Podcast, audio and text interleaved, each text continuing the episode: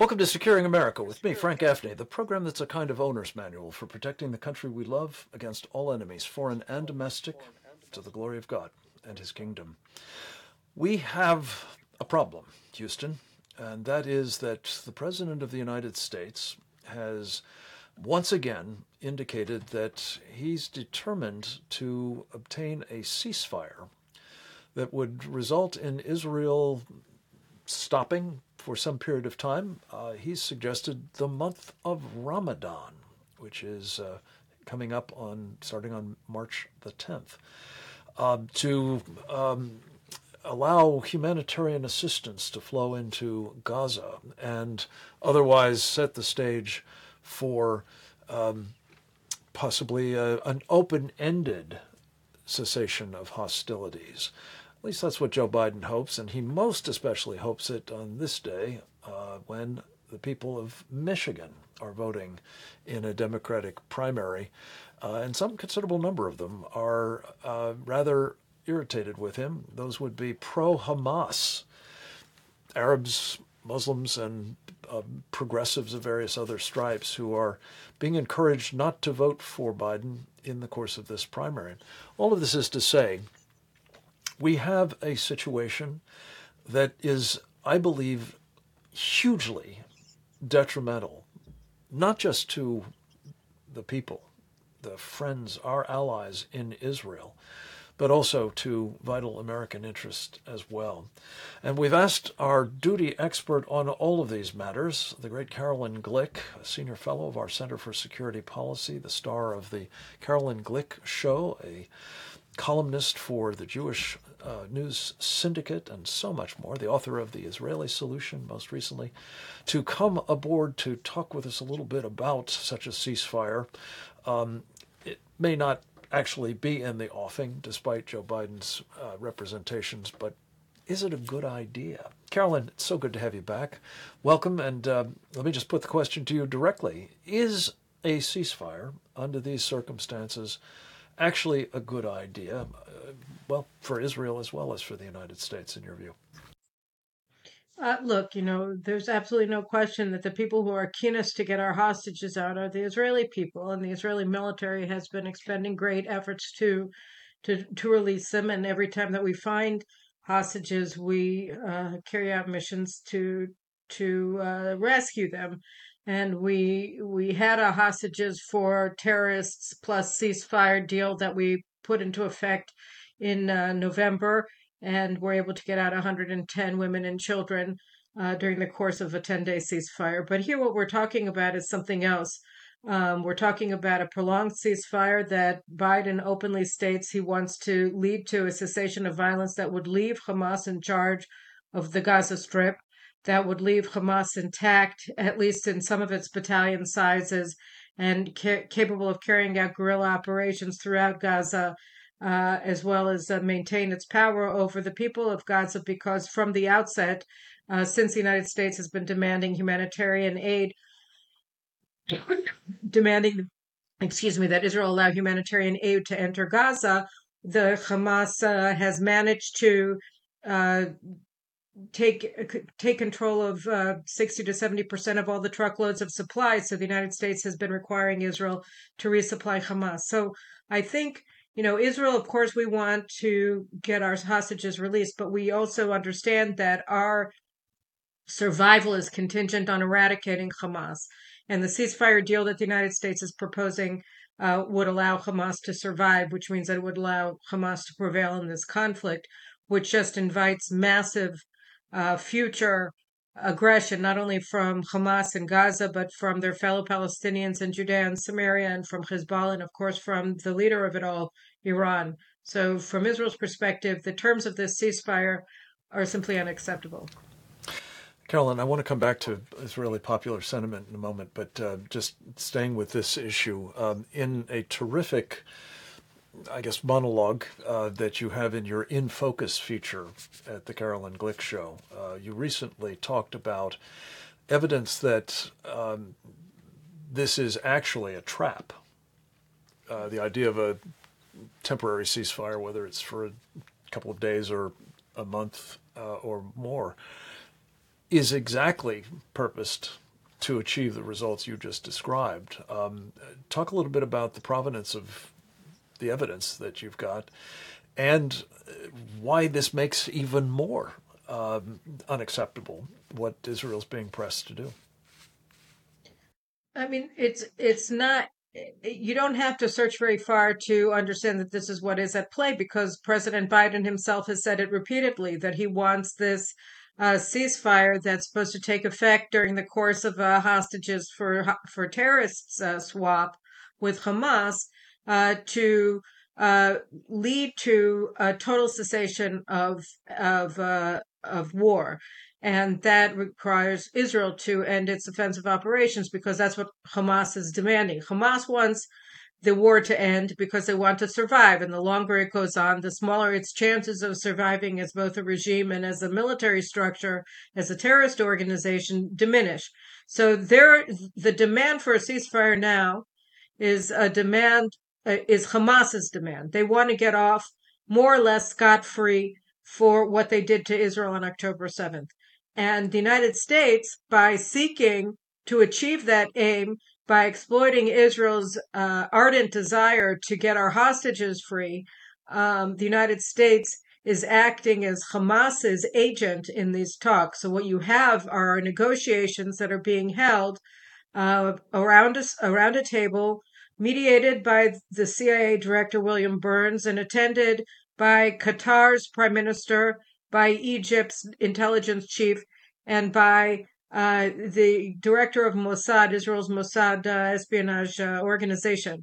And so you have three representatives of Hamas sitting on uh, one side of the table, essentially the, the United States, Qatar, which is Hamas's uh, principal state sponsor next to Iran, and Egypt, which doesn't really uh, support Hamas, but it certainly uh, is more tending in this particular conflict towards Hamas, largely to placate the United States, which supports Hamas, and all of them are against Israel, and all of them are pushing Israel to accept Hamas's ceasefire demands and pushing Israel very hard not to carry out a military operation in Rafah, which is the border town of Gaza bordering Egypt, uh, because they know that Israel will win if we carry out this battle and we and we conquer Rafah and we take away Hamas's last bastion of power, where they have six, I think, four to six battalions are still there, and uh, their their commanders are apparently are are suspected of being there as well. I think the specific um, reference I was thinking of, Caroline, was a uh, a comment by an Egyptian I, believe anonymous, but nonetheless seemingly an official involved in these talks, um, to a Qatari uh, publication indicating that this was in fact a trap, and that the Biden administration had made it very clear to uh, the parties that, uh, at least the uh, the non-Israeli parties, that if Israel does agree to this ceasefire, this protracted ceasefire, um, the United States is not going to support it going back to war. And, and just a quick word on that, Caroline. Um, the extent to which the leverage that the United States now has and is using, not a full cutoff of arms resupply, but nonetheless restricting it, uh, would that be the way in which they would enforce uh, you know, such a permanent uh, cessation of hostilities on the Israelis? Do you think that? Well, there are two things. I mean, first of all, I just want to add to the mix, just just so your your viewers know. Um, the Lebanese media, Al Watan, which is a newspaper that's not controlled by Hezbollah in Lebanon, although everything there is essentially controlled by Hezbollah, reported today that um, I think it was President Biden, but if not, it was a senior administration official uh, transmitted a message to Hezbollah through um, the Lebanese Prime Minister al Mikati, who is controlled by Hezbollah, just like everybody in, in Lebanon is controlled by Hezbollah. But the Americans told Hezbollah in this message that they were not going to allow Israel to uh, wage a war against Hezbollah in Lebanon. And they also said that uh, in the report that um, the United States would force Israel to accept a ceasefire in Lebanon uh, at, at the time when a ceasefire goes to a, in, into effect in Gaza, which is, of course, Caroline, I, I beg your pardon. On every I. I have to interrupt. I went too long. We'll be right back with more with the great Caroline Glick right after this.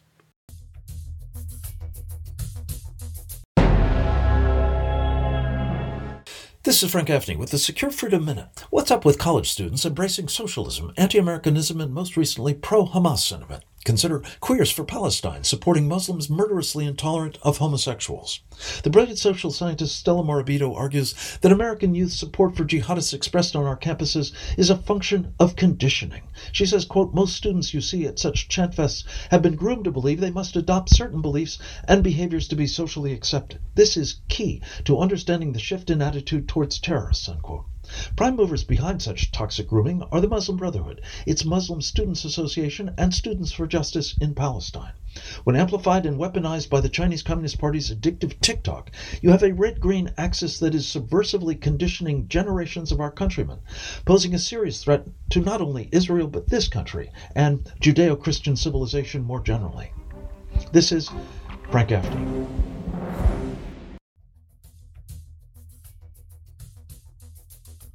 Welcome back, and my apologies to uh, both you and to Caroline for uh, interrupting her train of thought as we had just run out of time. I'm so caught up in the narrative, Caroline, of uh, what is going on here. Uh, let, let, me just say, I, I personally don't trust William Burns, the chief negotiator, the CIA director, um, as far as I could throw him, which isn't very far. And the idea that uh, he is involved in this. Um, trap being set for Israel. Uh, and as you say, uh, it's compounded by a trap being set for it with respect to Hezbollah as well, uh, is not altogether surprising, but nonetheless shocking. Um, did you want to finish a point that I interrupted there? Well, I was just saying that the United States is uh, trying to curtail Israel's operations on on both the northern front with Hezbollah, which has been massively shelling Israel over the past uh, uh, four months, and it's been uh, it's been escalating its attacks over the past three weeks. And we had you know 35 missiles shot into northern Israel last. I think yesterday we had one missile that just narrowly missed a bus full of school children. Two days ago, I think it was. So this is something that is escalating very rapidly. Hezbollah uh, shot down a drone with a surface to air missile yesterday, an Israeli drone. So, you know, the situation there is very, very bad.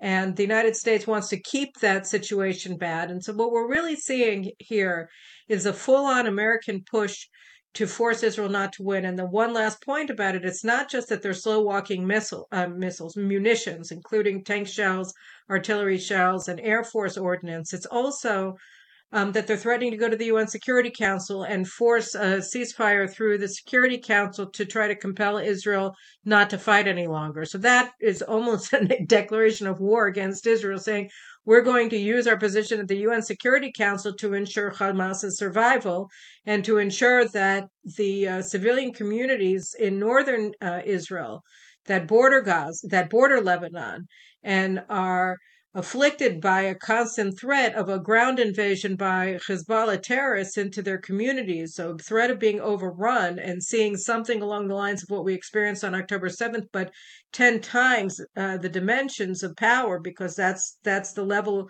of force that Hezbollah is able to bring to bear. Um, then what we're seeing is the most hostile American uh, uh, administration in history.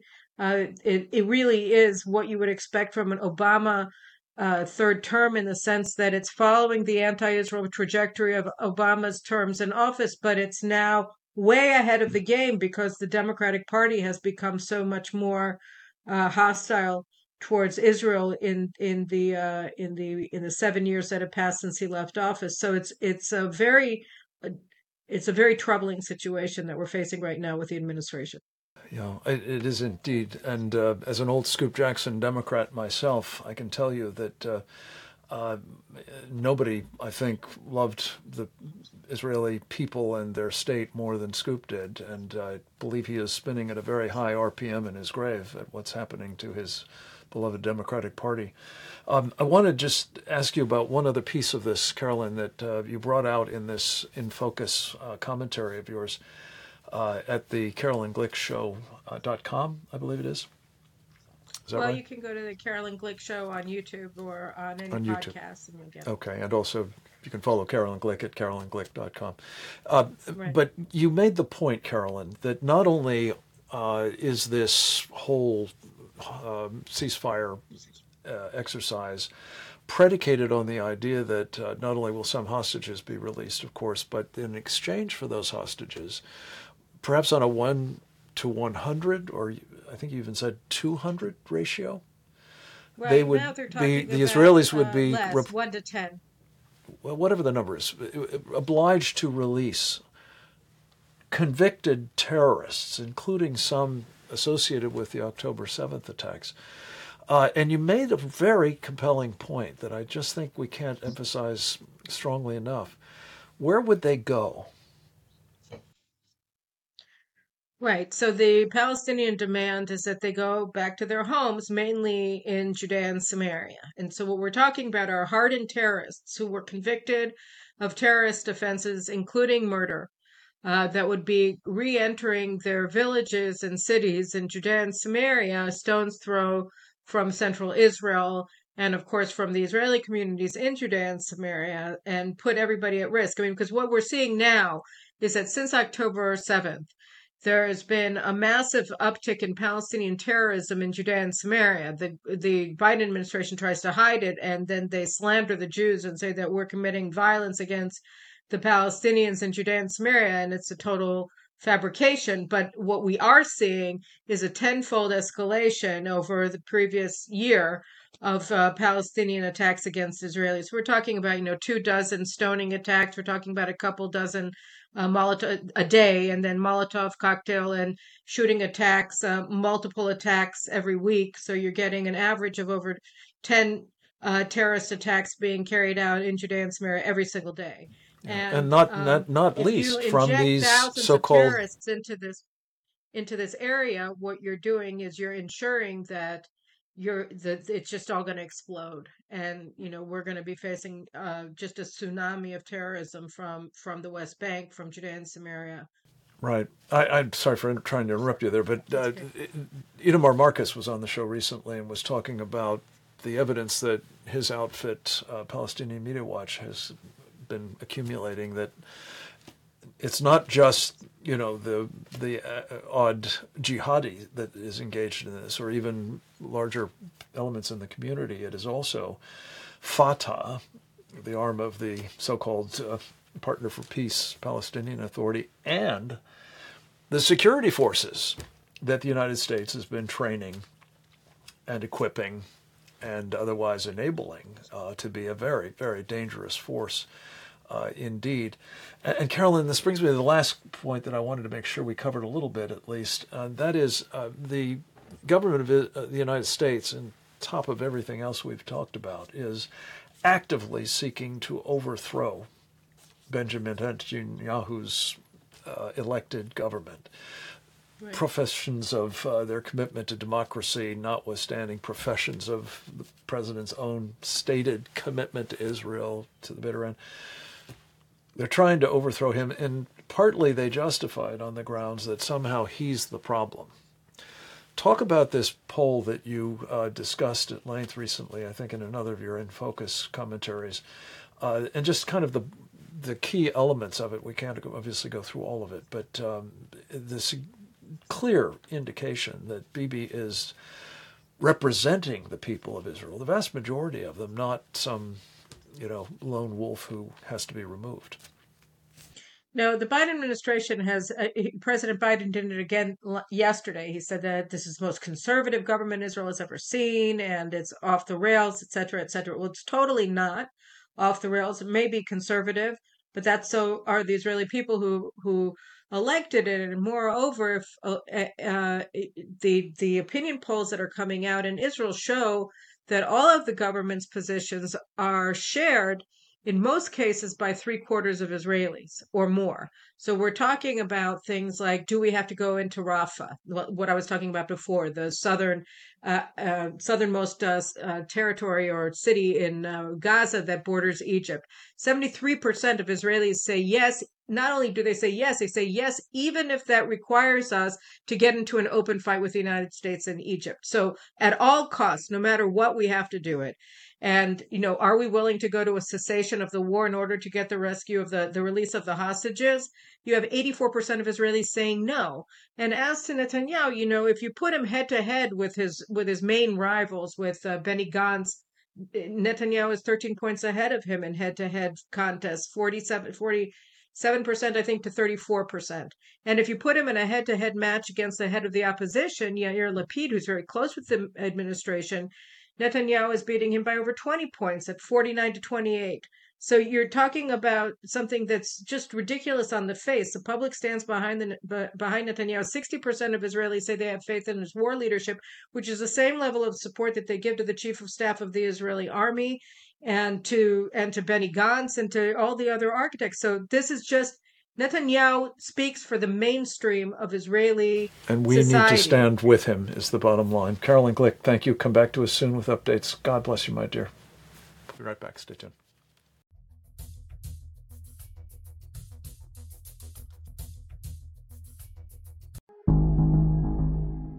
Night after night in cities across the country, black garbed assailants clash with police in the streets, smash windows, and throw Molotov cocktails in an effort to destroy police stations, federal courthouses, and local businesses, all in the name of anti fascism. Most Americans are now, sadly, all too aware of the movement known as Antifa. But where did they come from? What do they want? And how do we stop their campaign of violent mayhem? The Center for Security Policy Press is proud to present Unmasking Antifa Five Perspectives on a Growing Threat this new book looks at the history, ideology, organization, finances, and strategy of Antifa and provides an in depth analysis for law enforcement officers, policymakers, and the general public. From street fighting tactics of the Black Bloc to fundraising by prominent left wing foundations, Unmasking Antifa is the go to guide to understand this elusive and dangerous threat. Get your copy of Unmasking Antifa Five Perspectives on a Growing Threat at Amazon.com.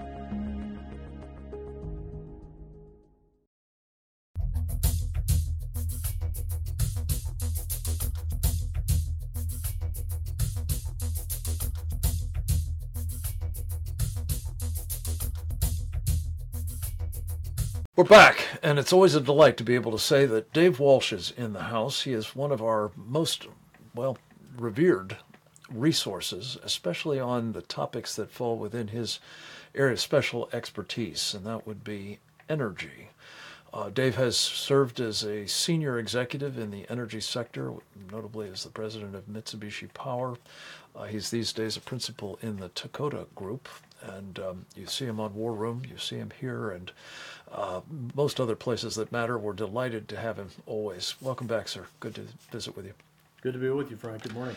Good morning. You sent me uh, earlier today uh, an article out of the Epoch Times that I just have to say was shocking and would be, well, really unbelievable if it didn't deal with this administration, the Biden administration, and its uh, pursuit of its so called climate change agenda without any regard for the cost to the country or even the environment that it professes to be so concerned about. Um, I want to introduce um, one of the principal players in all of this, uh, a woman by the name of Deb Haaland, who was previously uh, an unknown congressperson, um, now is uh, the Secretary of the Interior. Uh, a Native American is one of her um, attributes. Uh, she is also regarded by our friend Trevor Loudon as a pretty much avowed communist, and he'd been warning for some time about uh, the kind of agendas that she might be pursuing. Dave, tell us about the latest of her agendas and uh, the extraordinary, uh, well, ominous quality of it, really. Well, you know, the Biden administration, from its inauguration, announced an all of government approach on net zero decarbonization, CO2 abatement. That every agency in the federal government would have a role to play as a major initiative. Every agency, the SEC, the Department of Labor, all of them, not just the EPA and the DOE. The DOE is exactly where they should um, uh, reside, but no. The Interior Department has now its separate agenda to look to um, act out on Biden's commitment that 25 gigawatts of electricity would be uh, installed on federal lands during his administration by 2025. So this is an idea that uh, Haaland, Deb Haaland, Interior has put forward for study that they've got up to 55 million acres they could uh, second in about seven states for that purpose. That's plan A. plan B, more moderate plan, is 11 million, 11 million acres to be devoted to solar and wind development to achieve the administration target of 25 gigawatts on, on federal lands of renewables. Now, just to give you an idea, I mean, the cost of this, 11, uh, 55 million acres of solar panels would be a cost of about $10 trillion, plus another several trillion for the long distance transmission necessary to make a quantity of part time. Again, this electricity now would all be in the same concentrated 4.8 to 5 hour period during the day when the sun shines, when the snow is not falling, when the clouds are not out. You'd have to have massive uh, interstate transmission built out, probably another 2 trillion to have some capability to use all of this in that skinny window of time when it's there, when the sun's shining. I mean, how absurd this is. 11 million acres would be about uh, $2 trillion of solar panels. I mean, by 2025 26, guess where they're all going to come from? China. China produces 87% of the thin film PV panels in the world. So they would certainly be the supplier. So as we worry about Deb, Haaland's orientation politically to possibly being communist, um, makes perfect sense, consistent with what the source of these would be. Indeed. So a lot of things to tease out here. Um, obviously, the the amount of land that would be implicated in this, even if it's the, the lower amount, is staggering. I understand 16 million acres is roughly the size of Texas. Yeah. Um, and, and to exclusively dedicate all of that land, obviously it won't be all of Texas, it'll be spread out all over the country, uh, most of the western part of the country, I guess, Dave. But one of the things that I've been told is once you dedicate any parcel of land to solar farm use, uh, it's not good for anything else. Uh, right. And not only not good for it at the moment, but probably not good for it ever. Um, walk us through the environmental implications of that. Well, you've got uh, total, essentially total coverage of the land by panels, which removes the undergrowth rather rapidly for lack of sunshine that's being absorbed into the panels. So you lose the, um, the, the green matter, the the alfalfa possibility, soy possibility, anything of use for ag, ag product underneath those for not just the time the panels are up, but for many years afterward, where that land becomes effective desert because of the lack of sunlight and the lack of growth, the lack of roots, the lack of seed left on that land for regrowth of green material can be 10 to 15 years plus post the panels ever being removed. So this is a it's a disaster. I've, I've got a big uh, speech on uh, Friday here before a Florida University of Florida meeting um, on this topic. Just for example, uh, we're we're hard at this in Florida. I went through some calculations. Just uh, an example: a thousand megawatt gas plant, combined cycle plant takes about 60 acres. The same equivalent electrification of solar, thousand megawatts, takes 30,200 acres. Wind, 230,400 acres. Now, wind's not as, as abusive of land because you can build, or a farm, arable farming can occur under wind towers, but not under solar panels. So you're talking like 500 times the land use of a conventional combined cycle power plant that, by the way, generates power all the time, where the solar still gives you only the, the five hours a day. And in the part of the country we're talking about, probably about 4.8, substantially north, and where there's a lot of snowfall, and during those periods you don't have any use of the panels. During cloud cover, no use of the panels. Of course, the night from 4 p.m. to 9 in the morning, nothing. So it's a. Well, let me ask you about one other piece of this uh, that was pointed out to me about um, uh, people who uh, y- you mentioned that the land is essentially turned into a desert. Um, but I understand that some of these farms have actually been put in the desert uh, because it was not going to take any arable land out of circulation. But apparently, sand covering the or dust from the sand covering the panels is also a problem. Uh, and I would imagine that's true in these other areas as well, is it not? I, I mean, the whole thing is, it seems um, doomed to fail in terms of providing the kind of power that we need, which is continuous, reliable power uh, that that doesn't, you know, despoil the country, especially 55 million acres of it, possibly. I mean, this is nuts, is it not? It's completely nuts. If you get into the relative cost because of uh, sand damage, um, hailstorm damage, high wind damage on solar panels, the projected life of these is about 20 years. That's the first problem. Combined cycle plant, 40 to 60 years. So the real, the, the five times higher cost profile, if you take into account the lifespan, is really about 10 times more costly because you need to replace them all in 20 years. But more so, the recent studies, we've got so many of these installed now, there's a lot more knowledge about what goes on with them. I mean, here in the southeast, hailstorms alone and even bird defecation from high altitude can cause these to crack, if you will, bust up, and you know, life's maybe 11 to 12 years. So with that in mind, the capital cost is you know up to 10 times the cost of conven- conventional combined cycle gas if you compound this with storage, battery storage to actually back this up for some meaningful time, that's another one and a half times more cost.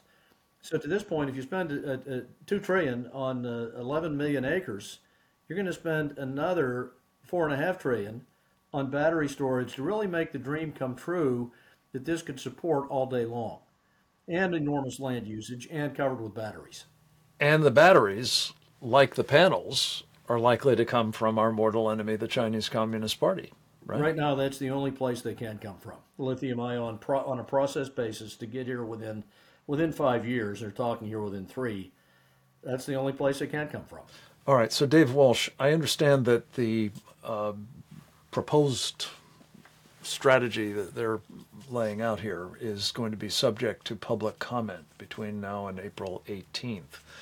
Um, in addition to that, uh, is there any recourse uh, to keep this from happening to us? I mean, comments are great, but uh, does Congress have a role, for example? Well, if, if the land, uh, if the uh, financial methodology used to execute on this is to sell this land to developers, absolutely. To provide large scale acreage um, uh, transfer of rights to use this land to people like NextEra who would happily build this out with 30% federal subsidies. Um, congressional approval likely needed for a new version of leases. You know, we have offshore oil leases. This would transfer to onshore federal land leases for energy. Um, so I think unlikely that the federal government is going to now come up with its own budget of two trillion to ten trillion to build this out. Uh, therefore, developers would have to get involved. Therefore, in those two scenarios I mentioned, Congress would have to be involved in approving. So I think that's going to be a, a, a roadblock to this going on, hopefully. Well, we certainly need to make sure it is, needless to say. Uh, and Dave, uh, to the extent that the uh, public sentiment has any bearing on all of this, uh, are you aware of any organized effort that is being mounted to uh, translate these kinds of uh, comments that presumably would be substantially negative um, into, uh, well, you know, pressure on Congress to do the right thing. Well, the biggest groups right now locked into this or locked onto it are conservation groups, our traditional, uh, you know, nature conservancy groups that really do care about nature. Because again, you know, you've got this conundrum here that, you know, the CO2 abatement from this, you're trading off green area that is a carbon sink for less CO2 from gas-fired plants in neutrality to begin with. So really, the the nature thing is knowing that the land is now abused this way forever. Yeah, I, I don't. I want to see these conservation groups step up. I think at the moment they're in favor of this, as best I can tell. We're going to see what we can do to raise some hell about it. Thank you so much, Dave Walsh, for your time and energies in every sense of the word. God bless you. We'll be back Thank with you. more right after this.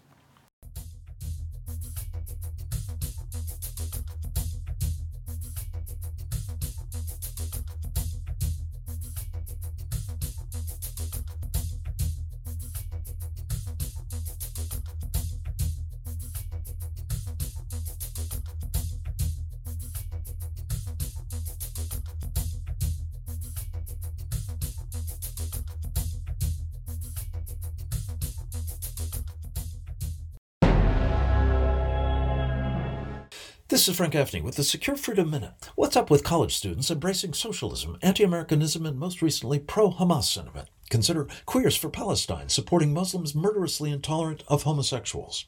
The brilliant social scientist Stella Morabito argues that American youth support for jihadists expressed on our campuses is a function of conditioning. She says, quote, most students you see at such chantfests have been groomed to believe they must adopt certain beliefs and behaviors to be socially accepted. This is key to understanding the shift in attitude towards terrorists, unquote.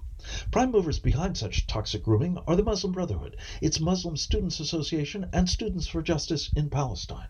When amplified and weaponized by the Chinese Communist Party's addictive TikTok, you have a red green axis that is subversively conditioning generations of our countrymen, posing a serious threat to not only Israel but this country and Judeo Christian civilization more generally.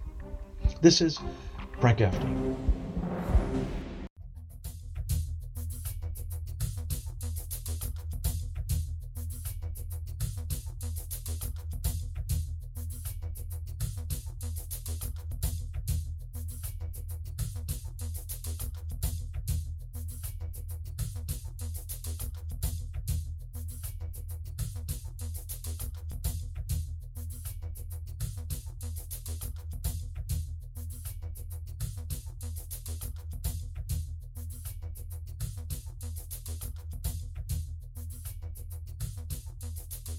Welcome back. We're visiting with many of the most interesting people that we've come across here at the Conservative Political Action Conference 2024.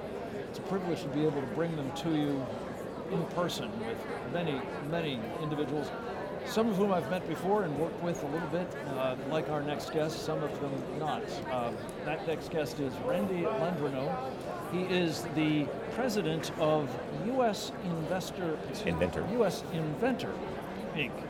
Uh, he was one of the driving forces behind an incredibly formidable film. Our colleague and friend Jenny Beth Martin of Tea Party Patriots was very much a driving force behind it as well. It's called Innovation Race, and it talks about what has been done to take down one of the most brilliant institutions of all those created by the founders of this country, namely the U.S. patent system. And we're going to talk with Randy a little bit about why it was so important and what has been done to it and what he's trying to do to get it back. Randy, it's great to have you with us. Thank you for having me. Really America appreciate it. It's good to see you once Thank more. you. Thank you. So, level set with us. What was it about the founders' vision of uh, patents that um, was so central to the success of this country? You know, our founders were so brilliant.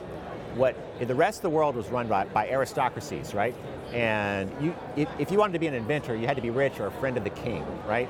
In America, our founders said, you know what? We should open this up to the common man. The common person, they work with their hands, they come up with ideas, and they can invent things that are really valuable. And, and everyone else scoffed at them, but what they created all the way back in 1790, the Patent Act of 1790 was the third ever act of Congress under George Washington. it even described inventors as he, she, or they, giving women all the rights as of, of men when it came to patents and copyright. It's, it's amazing. And of course, it, Now, it helped America. in the, in the Constitution itself. It's is it directly in the Constitution. This is quite interesting. The word right, as in someone's right to something, um, is only directly in the Constitution with respect to patents and copyright, you know, authors. Wow. Um, the Bill of Rights came later. So our founders saw this as, as critical to this country, and it was, and, it, and they were right, and it helped America become a world power much faster than normal. It helped America become economically successful much faster, to stay ahead of our adversaries. Oh, that's a key thing. And uh, it made America so different than the rest of the world. I mean, this is part of the American dream, you know? So, no wonder that those adversaries were very keen, or competitors, if you will, but I think adversaries like China were in the mix, Communist China, to the extent that they saw this as a very critical element of the success of this country. What did they do to try to take down the U.S. patent system? You know, it's quite interesting. Um, so, just for your, your viewers, used to be if you had a patent infringement battle, it took place in a real court, right? With a judge, with a jury, with a lot of due process. It was fair. A jury Um, of your peers. A jury of your peers. Man, that's that's the Seventh Amendment to the Constitution. That's important. You're, you're you have to have a. That's a very American thing too. It is. Um, so what was created, and again, this was through the lobbying, big tech lobbyists, basically, about 10 years ago. Uh, but of course, we know there's a China connection because big tech wants to be in China, and, and who knows what, what, you know, behind the scenes negotiations were taking place. But what the lobbying created was a new administrative court where now most patent battles end up where you don't have a jury, you don't have a real judge, and 84% of the time, the patent in question gets invalidated. 84% of the time, and these are only on the most valuable patents. Why would it be so disproportionately high? Well, first of all, it was, you, oh, you'll love this. You probably already know this, but your viewers don't. so Google gets a law passed. Um, is, is going to be up to the director of our patent office to set up this court because it's going to be run by the patent office. Next thing you know, the person appointed as director of our patent office is the former head of patent strategy at Google. And her name is Michelle Lee. So she was there to hire the judges to make the rules, and of course, it became a killing machine. In fact, a former chief judge uh, referred to it as a killing field for patent rights. And it is. And it's only the most valuable inventions. And it's not just tech, it's any valuable invention in any area. There will be a large entity or more than one who know they can use the broken patent system against the little guy.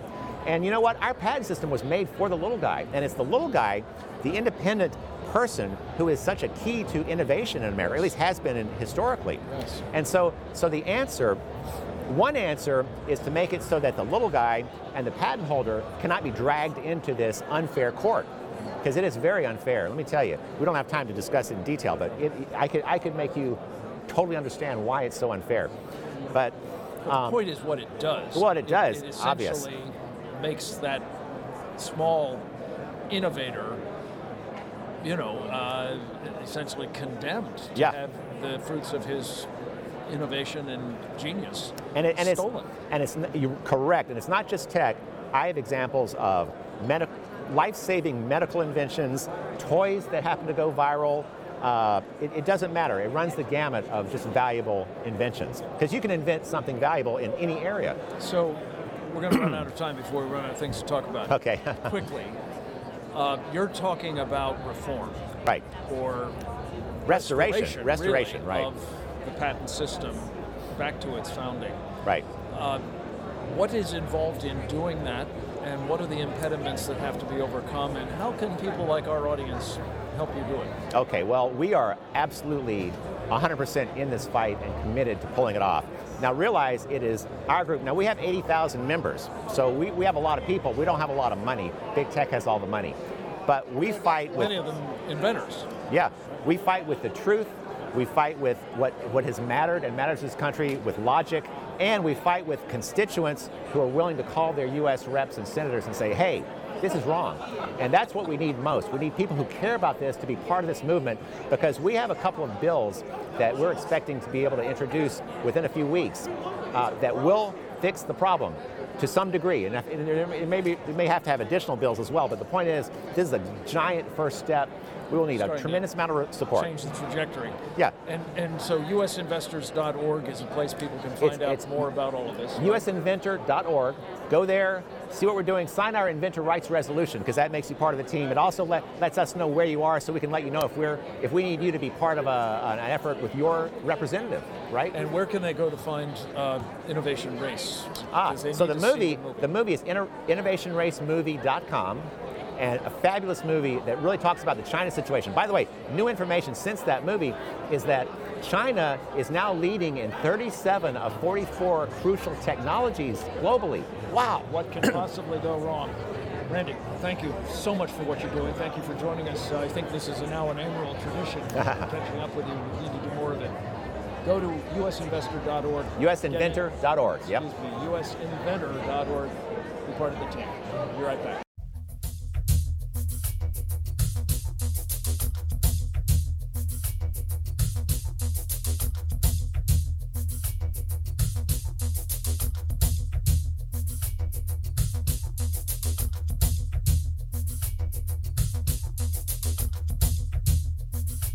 Welcome back, and a special welcome to Brandon Weichert. He is uh, no stranger to these microphones. We had a chance to spend a full hour with him last week, and we were very grateful for that opportunity, as well as the chance to spend some time with him on the main stage of the Conservative Political Action Conference.